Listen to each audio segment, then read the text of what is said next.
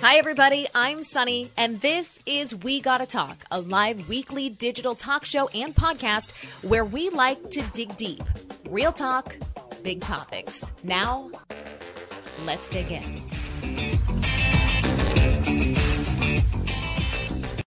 Hi, everybody, and welcome to this very special edition of We Gotta Talk. I am so, so glad you're here. If you're watching on video, this is the episode that we want you dropping questions for. Today, as my guest, I have world renowned forensic pathologist, a man who has consulted on some of the biggest mysterious death, murder cases of modern times, including Robert F. Kennedy, Elvis Presley, Kurt Cobain, JonBenét Ramsey, uh, Laci Peterson. But what we're focusing on today is the assassination of President John F. Kennedy. Dr. Cyril Wecht is in a world known name. And as I just mentioned, he has consulted on the biggest cases worldwide. He just came out with a book recently called The JFK Assassination Dissected. And he also consulted on an Oliver Stone documentary that's currently playing and streaming called Through the Looking Glass, where he offers his very unique perspective on what really happened that day in 1963. So without further ado, we want to welcome Dr. Cyril Wecht to the show. And Dr. Wecht, thank you so much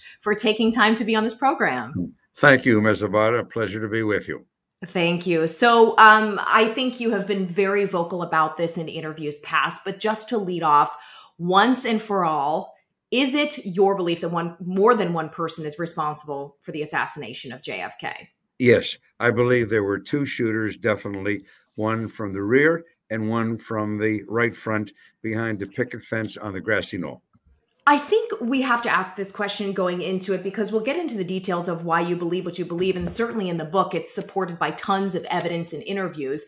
But I want to ask you too why you think the fascination with this case remains so strong even today.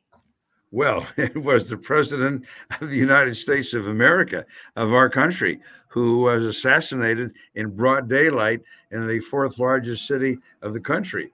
And uh, the case was sloughed over and still is being ignored and sequestered by the federal government. This was the overthrow of the government by the assassination of the leader.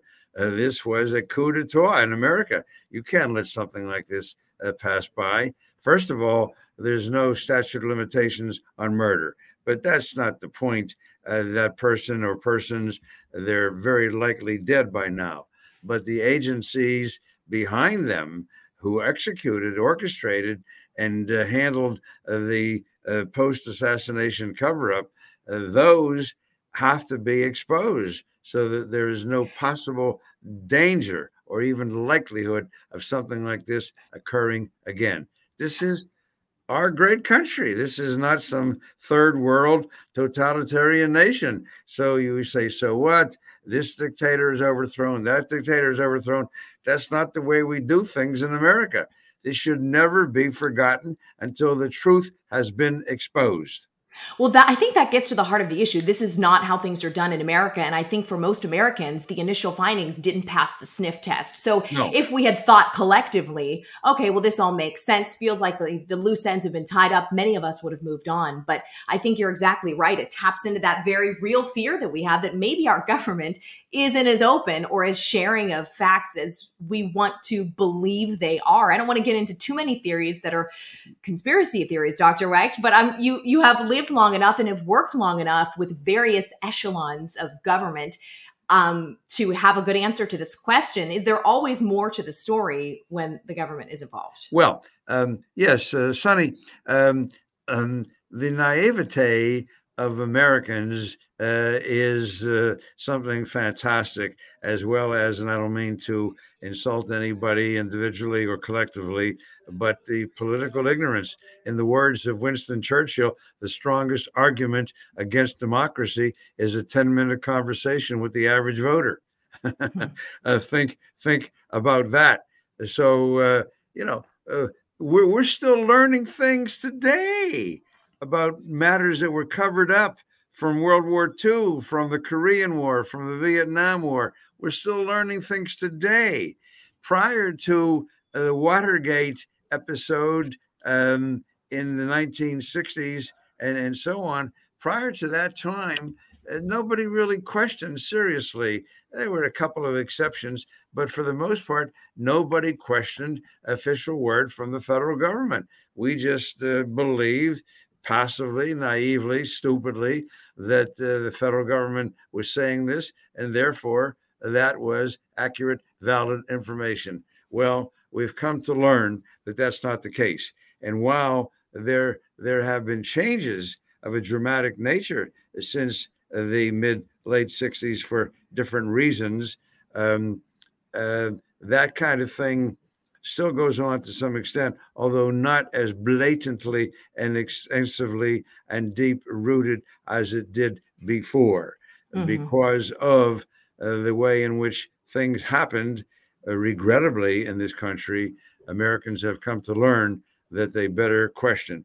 And investigative reporters like you and your colleagues across the board in television and print media, in radio and investigative reporting generally, have come to delve deeply and not simply accept the uh, simple answers set forth by the feds. Yeah, just one other side note before we dig in. I read your chapter on Dan Rather in the contentious moments that you had with him, where he frankly cut out large portions of your oh, interviews that, was, that, you gave. Yeah. But you know what? Here's the good thing about podcasts, Dr. Wecht. We don't have to answer to the same people that CBS reporters do. I mean, it's a little more of a Wild Wild West territory, but the very theory of digging deeper and investigating and asking questions and questioning our systems really is a, a, a, new thing that we're able to explore more with digital technology. Yes. So I, for one, yes. am grateful because you can walk around saying what you're saying right now, which is the single shooter theory is bunk, and no one's going to look at you like you're crazy anymore. That's that. That's right, and uh, especially if you're beautiful. Uh, like uh, somebody I know uh, that I'm seeing on my screen right now. Then, oh gosh, sure, nobody's going to ask any questions. Well, we have a lot of questions to get to, so let's dive right in. Um, I want you to walk us back, and you go through this very eloquently in the documentary that's out right now, as well as your book, where you were on the day of the assassination in 1963, and how you became involved in the in the findings that sort of happened after the autopsy. So, walk us back quickly to where you were that day. Okay, so where I was, it's almost sounds like I'm making this up, but it's the truth. Um, there I was in the autopsy room of the Los Angeles County Medical Examiner Coroner's Office with my dear friend and respected colleague, still today, Dr. Tom Noguchi. Uh, we were looking at some cases that were going to be autopsied, one of which was a gunshot wound. A secretary burst into the room, pulled Dr. Noguchi aside, whispered in his ear, and his complexion changed. And he told me that President Kennedy has just been shot. We quickly adjourned to a nearby uh, a restaurant tavern. There was no television set at his office. Uh, and then we followed the unfolding of the events on that day, Friday, November 22nd, 1963. I remember that vividly.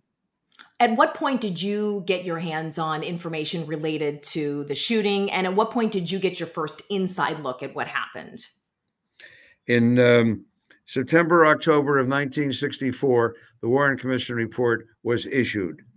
Uh, the program committee for the American Academy of Forensic Sciences, which is the largest and most prestigious group of forensic scientists in the world, has an annual meeting that takes place in late February every year. Uh, the Academy consists of numerous sections pathology, psychiatry, criminalistics, anthropology, entomology, um, uh, et cetera, et cetera.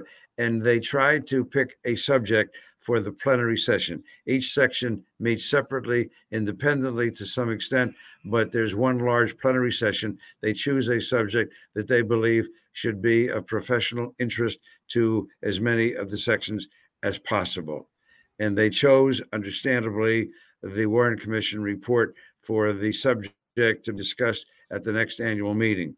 I was contacted by the program committee, and I was asked if I would represent the pathology section in this plenary session, giving my views as a forensic pathologist. I readily accepted, went to the wonderful Carnegie Library here in Pittsburgh, got the 26 volume set, uh, and began to look through. To my amazement and consternation, there was no uh, a detailed table of contents. Can you believe that? Putting out 26 volumes, that shows you right from the very beginning hey man, you know, we don't we're not looking for anybody to get into this. Okay, here it is. Well, I scrambled and scrambled, and I finally found what I was looking for: the autopsy report and other related matters. I gave my talk at the American Academy of Forensic Sciences then in February of 65, and that began what has become a 50, going on 55 years of my involvement uh, in this matter. I have never stopped. Not that I do this for a living. I'm very, very busy. I have been now all these years as a forensic pathologist performing um, 21,000 autopsies, reviewing, supervising, signing off on 41,000 others, being a medical legal consultant to plaintiff and defense attorneys in civil cases and criminal and prosecution, uh, prosecution and defense attorneys in criminal cases. But this has been a passion, and I'm not the least bit hesitant in saying that it has been just that a passionate affair, a love affair of a very intellectual, important nature. And that is where things stand. I finally got around to uh, putting things together with my co author, Dawna Kaufmann, and been working on this book for the last six years. Um, an inside look at who shot JFK. Uh, the book is uh, the book is entitled the um, um, uh, the di- dissection of the Warren Commission report uh, mm-hmm. by Cyril H. Wecht and D- Dawna Kaufmann. And uh, what uh, brought you into the picture? Yeah, thank you. yeah, here time, it is, right here, guys. Yes, there's the book. Right, um, is the uh, New York Post article, a very detailed, lengthy article on Sunday, February right. 6th, just three, four days ago, and that has led to inquiries from all over the world. I just did one yesterday, Sunny. Are you ready for this? I'm from, ready. Go ahead. From Moscow. what? That's hey, listen, let it be known for the record, Dr. Wecht, I contacted you before the post got to you. It was just a scheduling issue. So be, before we technically scooped the post, right? Before, we did here on be, We Gotta Talk. Be, before Putin, yes. Uh, thank you. That's right. That's right. It's the only thing I would ever win uh, against him in a matchup. Um, I want to just ask this right off the top because we will get into the details. What is the single biggest critique of the single shooter theory? After digging through all of the papers, all the evidence that you've seen, what is the one glaring thing that, in your opinion, proves that this cannot be the work of a lone gunman? Well, if I have to pick one, it is undoubtedly what the Warren Commission called the single bullet theory, what Mark Lane and other Warren Commission critic researchers before me and I have dubbed the magic bullet theory. They had a real problem.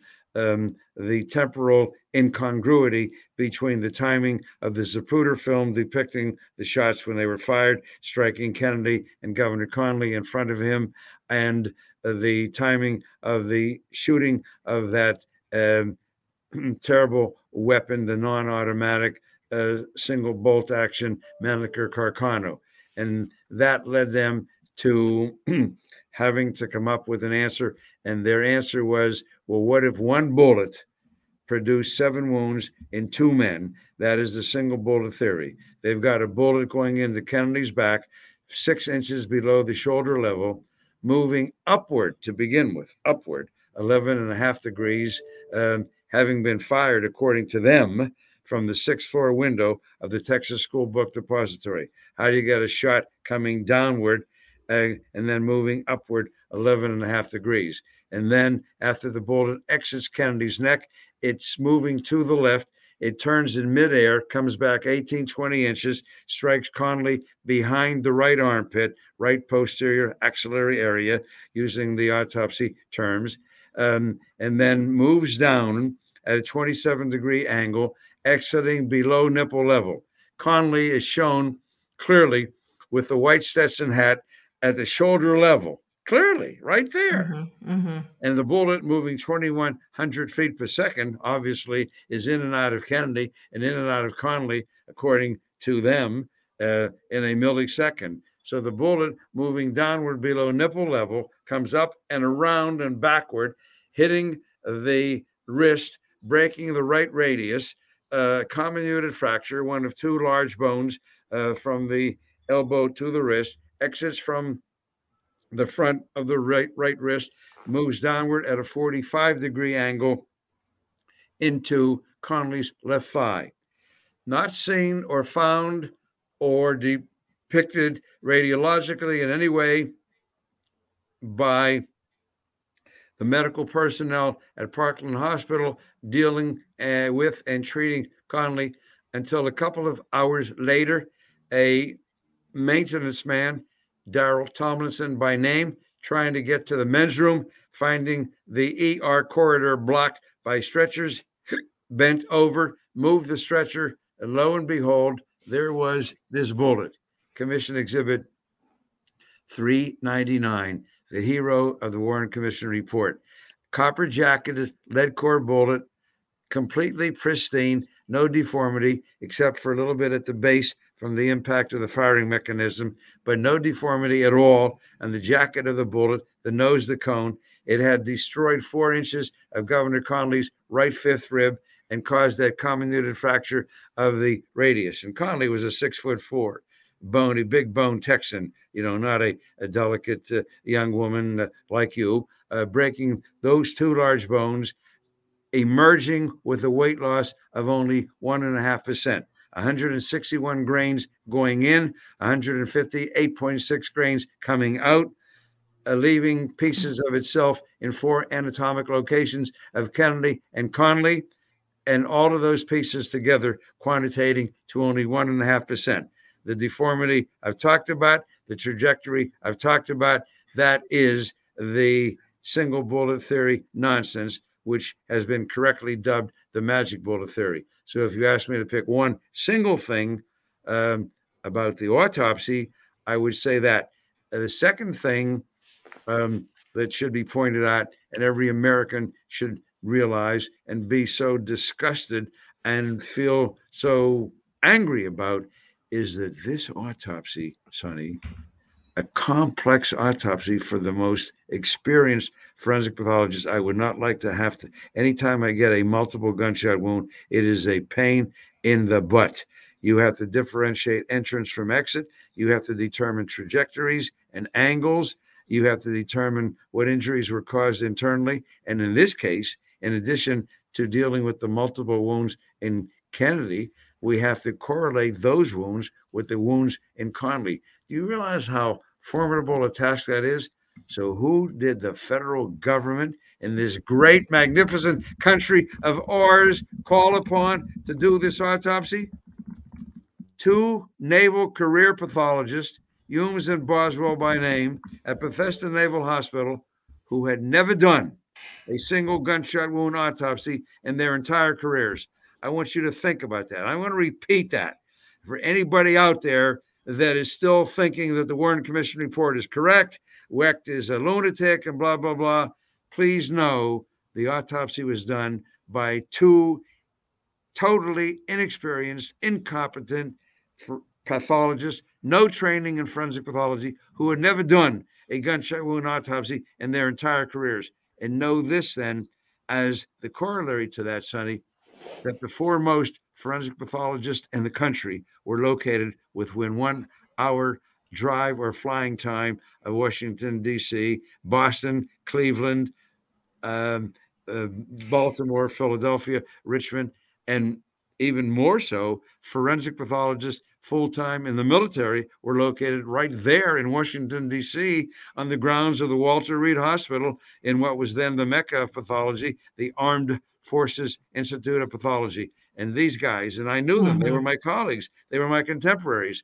They were not. What, what are their thoughts? You know, they're knowing they're not being called to bat. Well, what are they saying about what, that? What the hell are they going to say? They're career yeah. military pathologists. What are yeah. they going to say? Well, I guess I'm, I'm trying to get at was was there suspicion from the beginning that this wasn't being handled correctly? Because you know, we the people who correctly. weren't around don't have the benefit of knowing what the what the mood was like. Were people immediately questioning the the team they were bringing in for the autopsy for the examination? Was this an immediate kind of the red flags are going well, out. Well, no, no, immediate Sunday. The, the shooting occurred at 12:30 Central Time. Uh, in Texas. That's 1.30 Eastern Standard Time here. And the autopsy did not begin until about 8 o'clock that night. They had all the time in the world to set things up. You know, in fact, yeah. the, the, the, what they did that was very, very wrong and shows you the control. They took the autopsy away from the medical examiner there in Dallas, Dr. Earl Rose, whom I knew. I met him in the Air Force. Uh, we were contemporaries. Uh, they had no right to do that. But as it turned out, that would have been a real good break for them because it gave them ample time to collect their act, get things together, get the top notch guys together, get those mm-hmm. surgeons to fly up a couple of them from Dallas, be there at the autopsy, show uh, what they had seen, and so on. So, no, there's no excuses. This is not procrastination, negligence. Uh, uh, it's beyond stupidity. This is right. control. This is blatant arrogant military governmental control covering up the most important event, perhaps, in the history of our country. So, if we're going off of that theory, there was not one person, one bullet that did all this damage in your, in my opinion, esteemed evaluation. Then, what is the answer? How many more were involved, do you think? And how many bullets actually were involved in either the injury or the death of those two men in there? There were two shooters one from the right rear. I personally don't think it was Oswald, but I'm not really uptight about that. My purpose and uh, uh, goal in all this business is not to posthumously exculpate Oswald. Um, but uh, eh, his position doesn't fit in either. And the shooter from the front behind the picket fence uh, on the grassy knoll. Um, so those were the two shooters. The um, proof of that uh, has been determined through radiological studies, the deposition of the metal fragments inside the brain, showing the way that bullet came in, the external topographical appearance, the descriptions of the doctors who worked on uh, Kennedy at Parkland Hospital, and so on, that differ vastly with the uh, with with what was set forth by Humes and Boswell in the autopsy room that night. Can you imagine whose word do you take? These good old boys from Texas who had no no no dog in that in that race, as they as they say, uh, who just described what they saw, or these two military pathologists who were controlled. By the way, yeah. in that regard, let me let me share with you a fascinating call I had day before yesterday. A doctor emailed me. He had seen the uh, New York Post article uh, never met him. He had been in the coroner's office of uh, uh, New Orleans Parish, Orleans Parish, when I had worked on cases there many years ago. Uh, that was, those were the memorial hospital cases where a whole bunch of people died suddenly, inexplicably. Uh, but that's that's I don't want to digress. Look it up sometime.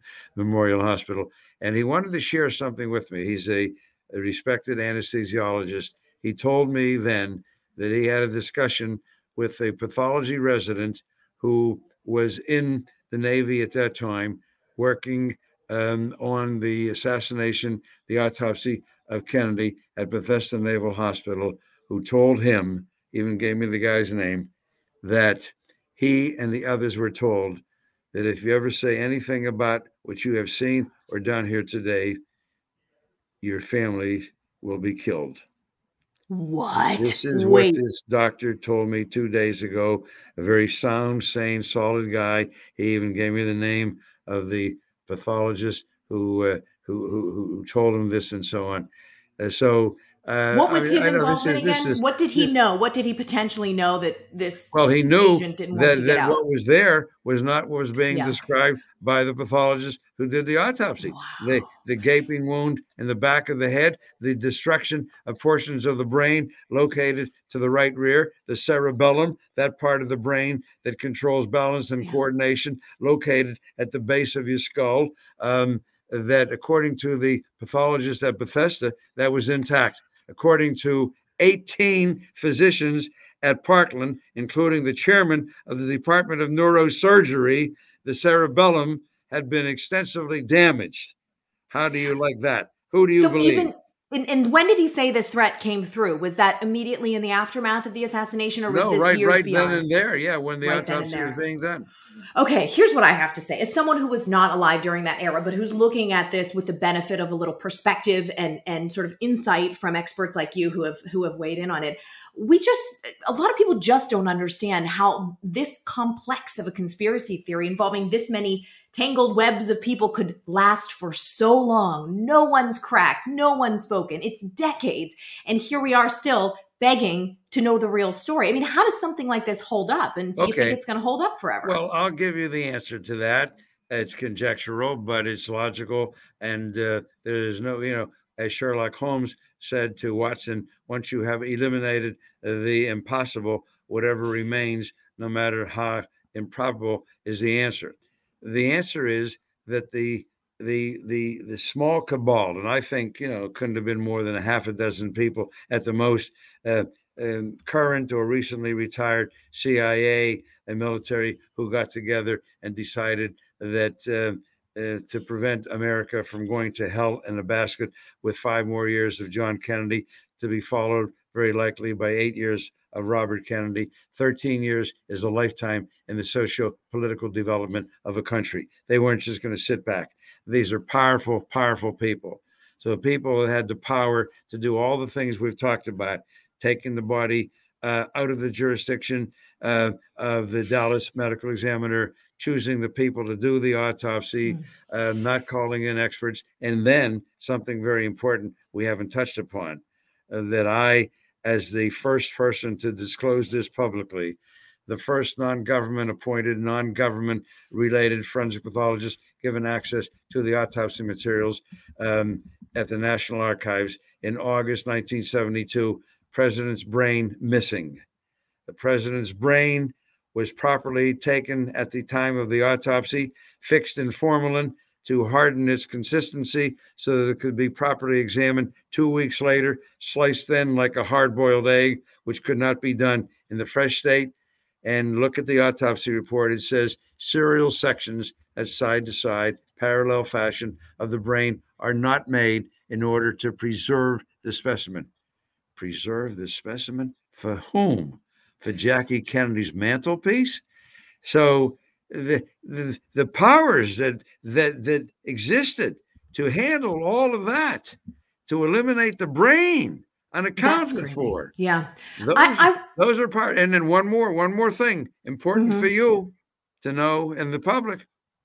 The news media of America went along to be kind and benign and passive, and I'm not so sure I want to be. Um, that they well they just bought into it and so on. New York Times, Washington Post, um, every major news media, ABC, NBC, CBS, everyone just bought along with it and they did not cover it. This story and January 6th, New York Post is the first time that a major newspaper in America has devoted a full spread to the coverage of this case, not because I'm the only one who has addressed it or hmm. that I only have addressed it now, I've been talking about this for 50 damn years, and colleagues before me, and during, and since, and at the present time.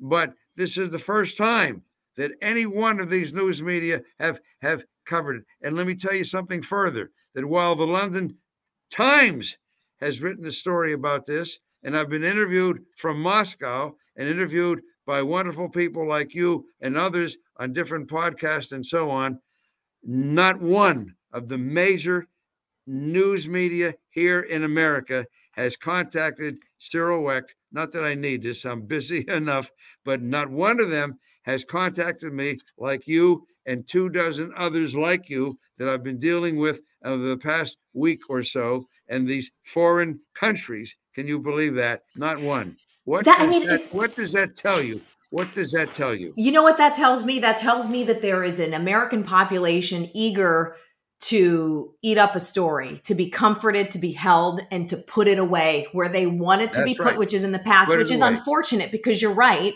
When there's more to be told, we we should know the whole thing. I, you know, it's I, I wish I could get into the minds of the average American in that time. And obviously, information traveled a little bit slower.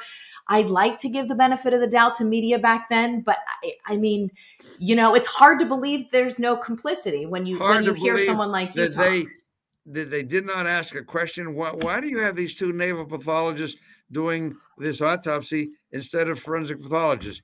Yeah. Hard uh, had to believe that they didn't have any questions about the brain missing. Right. Hard to Let's- believe about the discrepancies and serious, significant differences of observations by the doctors at Parkland and Dallas and the people that did the autopsy. How, how can you believe that the Mhm. omniscient, omnipotent, God Almighty uh, New York uh, Times and Wall Street Journal, uh, with their reporters, were imbeciles? Total, total, uh, stupid imbeciles? No way in the world. No way in the world. Um, and uh, and and and you know their their uh, journalistic um, progeny they've fallen in place. Uh, Mhm. they've told they don't cover the story, uh, and I know I've heard from a few of them that uh, told me uh, privately attended some of our conferences here in Pittsburgh at Duquesne University. Uh, you know they were told Yeah. just back off. Just well there's off." there's a new generation of, of journalists and of media out there and and we said this at the top and i do believe that this era of digital information and digital sharing of facts and interviews i i, I hope that it is something that changes that changes the future i want to get into this specifically and we've had by the way some live questions coming in as we're talking this um, answers a couple people's questions on this topic right, we'll have to move along then, Sunny, please. yeah, yeah, we got we got. How much time do we have left? So I can I can keep track. We, it's uh it's twelve forty six. How much time do we have left? Fifteen minutes. I'm gonna go forward. Fifteen minutes or so. I think your connection is slow. So let me ask this question. ahead. Hopefully you're gonna hear it. Okay. So in the book, we hear a lot or we read a lot about this underlying tension between JFK and the CIA. A lot of theorists say this could be could have been the sort of driving force to concoct this assassination. Tell us more about what you've uncovered about those issues that may open the door to that possibility. And is that really what was behind this all? Thank you for raising that. Allen Dulles, who had been head of the CIA uh, following the Bay of Pigs the debacle and others, uh, Allen Dulles was removed by President Kennedy as the director of the CIA. So, who then gets appointed to the Warren Commission? Who attends most of the meetings that others were too busy? Chief Justice Warren and uh, Senator Russell and Congressman Boggs. Who attends most of the meetings and controls things? Allen Dulles. If you read that in the novel, you'd say, "Come on, uh, Yeah. Mr. Novelist, this is asking me to accept a little too much." How do you like that?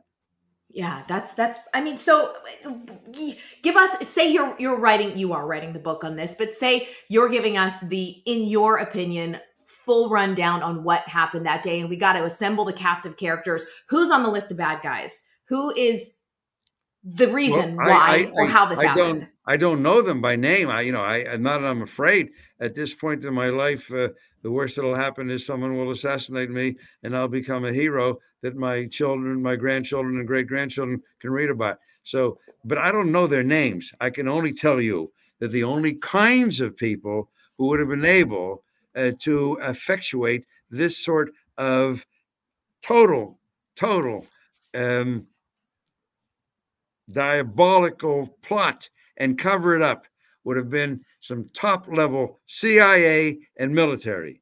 And they were concerned about what America was doing. They were concerned. John Kennedy was noted in his office with Senator Mansfield, then majority leader. He took a piece of paper, he tore it up, threw it into the air, and he said, This is what I intend to do to the CIA. Sonny, the CIA was its own government. Its own government. They effectuated assassinations and overthrows of government throughout the world anytime in any place they felt that somebody was there whose whose actions were inimical to the best interest of America. Arbenz in Guatemala, uh, Allende in Chile, the Ng Diem brothers in Vietnam, uh, Mossadegh in Iran, Lumumba in Africa. The CIA, they did whatever the hell they wanted to do. And so now it was time that either they were going to prevail or just they were going to sit back for 13 years of the Kennedys. And that was the decision that was made. And that is why they overthrew the government. What was so bad about 13 years of the Kennedys? Again, this is coming from someone who didn't live in that era. We know, I know him as a historical figure who was looked kindly upon. So, as a newer person to this story, I think, I mean, not to, this is like not intended to be a political endorsement in a very still active political family, but what were they thinking was so bad about 13 years of Kennedys? Well, domestically, uh, they were concerned about what Kennedy was talking about voting rights and civil rights mm-hmm. and so on, all matters which came to fruition, uh, ironically, under Johnson and a few years thereafter. Um, but uh, internationally, as I've pointed out, they were very, very disturbed and concerned and highly offended by Kennedy's intrusion into their actions. They felt they're the super patriots, Sonny. Mm-hmm. When you see the stars the the flag flying and hear the Star Spangled Banner being sung. You and I were just you know regular American citizens and average patriots. They see and hear something that we are incapable of comprehending. We don't have the sensory perceptive powers that they do. They know what is good for America. And what was good for America was get back on the track and make damn sure that we didn't go down 13 more years of what the Kennedys were, what John Kennedy and likely to be followed by Robert Kennedy, what they were espousing. Well, you're just making me terrified to be an American right now, Doctor. Well, not now. I, I don't not think, now. No, yeah. I, I don't. I don't think we can just you know accept everything. We we know. Look right. at all the confusion vis-a-vis COVID and uh, uh, and the confusion about other matters, uh, Afghanistan and so on. So I'm not suggesting that we yeah. all of a sudden say everything is fine, but I don't believe that we are in a position like that of such a potential danger as we were naively through the post World War II years. You know, even General Eisenhower warned about that. Look it up, Google. He talked about a military industrial complex. General Eisenhower in the 50s said this. So he saw something um, with, with his knowledge and mm-hmm. understanding mm-hmm. that Americans, you know, again, just naively. Oh gosh, to, I I want to. I want to interview you for five hours and get all the way to modern day times and see what you think about what's happening politically now. I know we don't have time for that. I want to circle back to Lee Harvey Oswald, the person who took the fall or did it, depending on what version of the narrative you believe. But um, you actually talk in your book about an interesting interaction you had with his wife and the many sides of this man that we sort of came to know as this story unfolded. Uh, can you decisively say at this point whether or not you think he was? I know you said that it, doesn't really matter, sort of in the grand scheme of things. But I, who was I, Lee Harvey Oswald, and was he that agent that that modern times have told us he is? You know, Oswald stationed at Atsugi Air Base in Japan a, high mission base uh, from which U 2 flights took off and so on. That was the famous Francis Gary Powers U 2 flight shot down by Russians and so on. And he applies for a medical discharge um, because he says his, his mother needs him. His mother bruised her nose one day at work. Oswald got a medical discharge. I was in the Air Force. I was a captain for two years. I tried to help a couple of people get out on hardship medical discharges, tough as hell tough mm. as hell. And mm. yet he got out, cleared, came back to America. Um, in a few days, he left, took off for Russia. He had married the niece of a high ranking KGB colonel, KGB colonel, and he came back to America, never, never extensively interrogated, and so on. Goes back to Russia, is there for two and a half years, uh, and so on, and then marries Marina then, and so on. Uh, unbelievable. I met, had a lovely luncheon meeting and some continuing uh, communications with Marina Oswald thereafter, a very lovely uh, woman. Um, she felt strongly that uh, no way that Oswald would have killed Kennedy, that he admired Kennedy. She did not um, have positive feelings about Oswald. He was not a good father. He was not a good husband. He really was not a, a good person. Um, I think that Oswald had some kind of a CIA connection, which is why he was discharged and why he went back to Russia and stayed there for two and a half years and so on. Uh, some kind of CIA connection. But I believe in his words when he said in that famous scene uh, at the uh, safety, public safety building in Dallas when he was arrested. I'm I'm a patsy. I did not shoot anybody. I believe him. We're getting a question here, Dr. Wecht, about um, some other video that was taken by a female that was allegedly better than the Zapruder footage. Um, can you speak to that? And I know you're running out of time, so don't worry because we'll wrap soon. Yeah, I have to wrap it up then. I'm sorry. Go ahead. What did you say? Just one quick question about the other video that was taken by someone that was allegedly better than the Zapruder footage. What do you know, if anything, about that? Well, um, there uh, were various shots taken, uh, Sonny, um, um, by a couple of people, photographs, and um, um, I don't know of a film that uh, is more important than the Zapruder film. I'm sorry, I don't know what you're referring to. Um, that I, was a uh, viewer question there. Okay, well, yeah, we can move on. Get tell me this. How much time do you have left? Because I want to make sure I'm we get wrap it up in five minutes, please. Five minutes. Okay, we can do this. All right, let me get through this. Um, will there ever be a point where everything is is declassified and we are able to see it all? Do you envision a time when that's happening? The uh, scheduled release now of all the documents is December of this year. Um, two and a half years ago, Trump was supposed to have released them. He said he was going to, and he changed his mind overnight. Hmm. Um, mm. Biden was to have released them uh, half a, a, year ago uh, or less, and he held back most. And now we'll see what happens in December.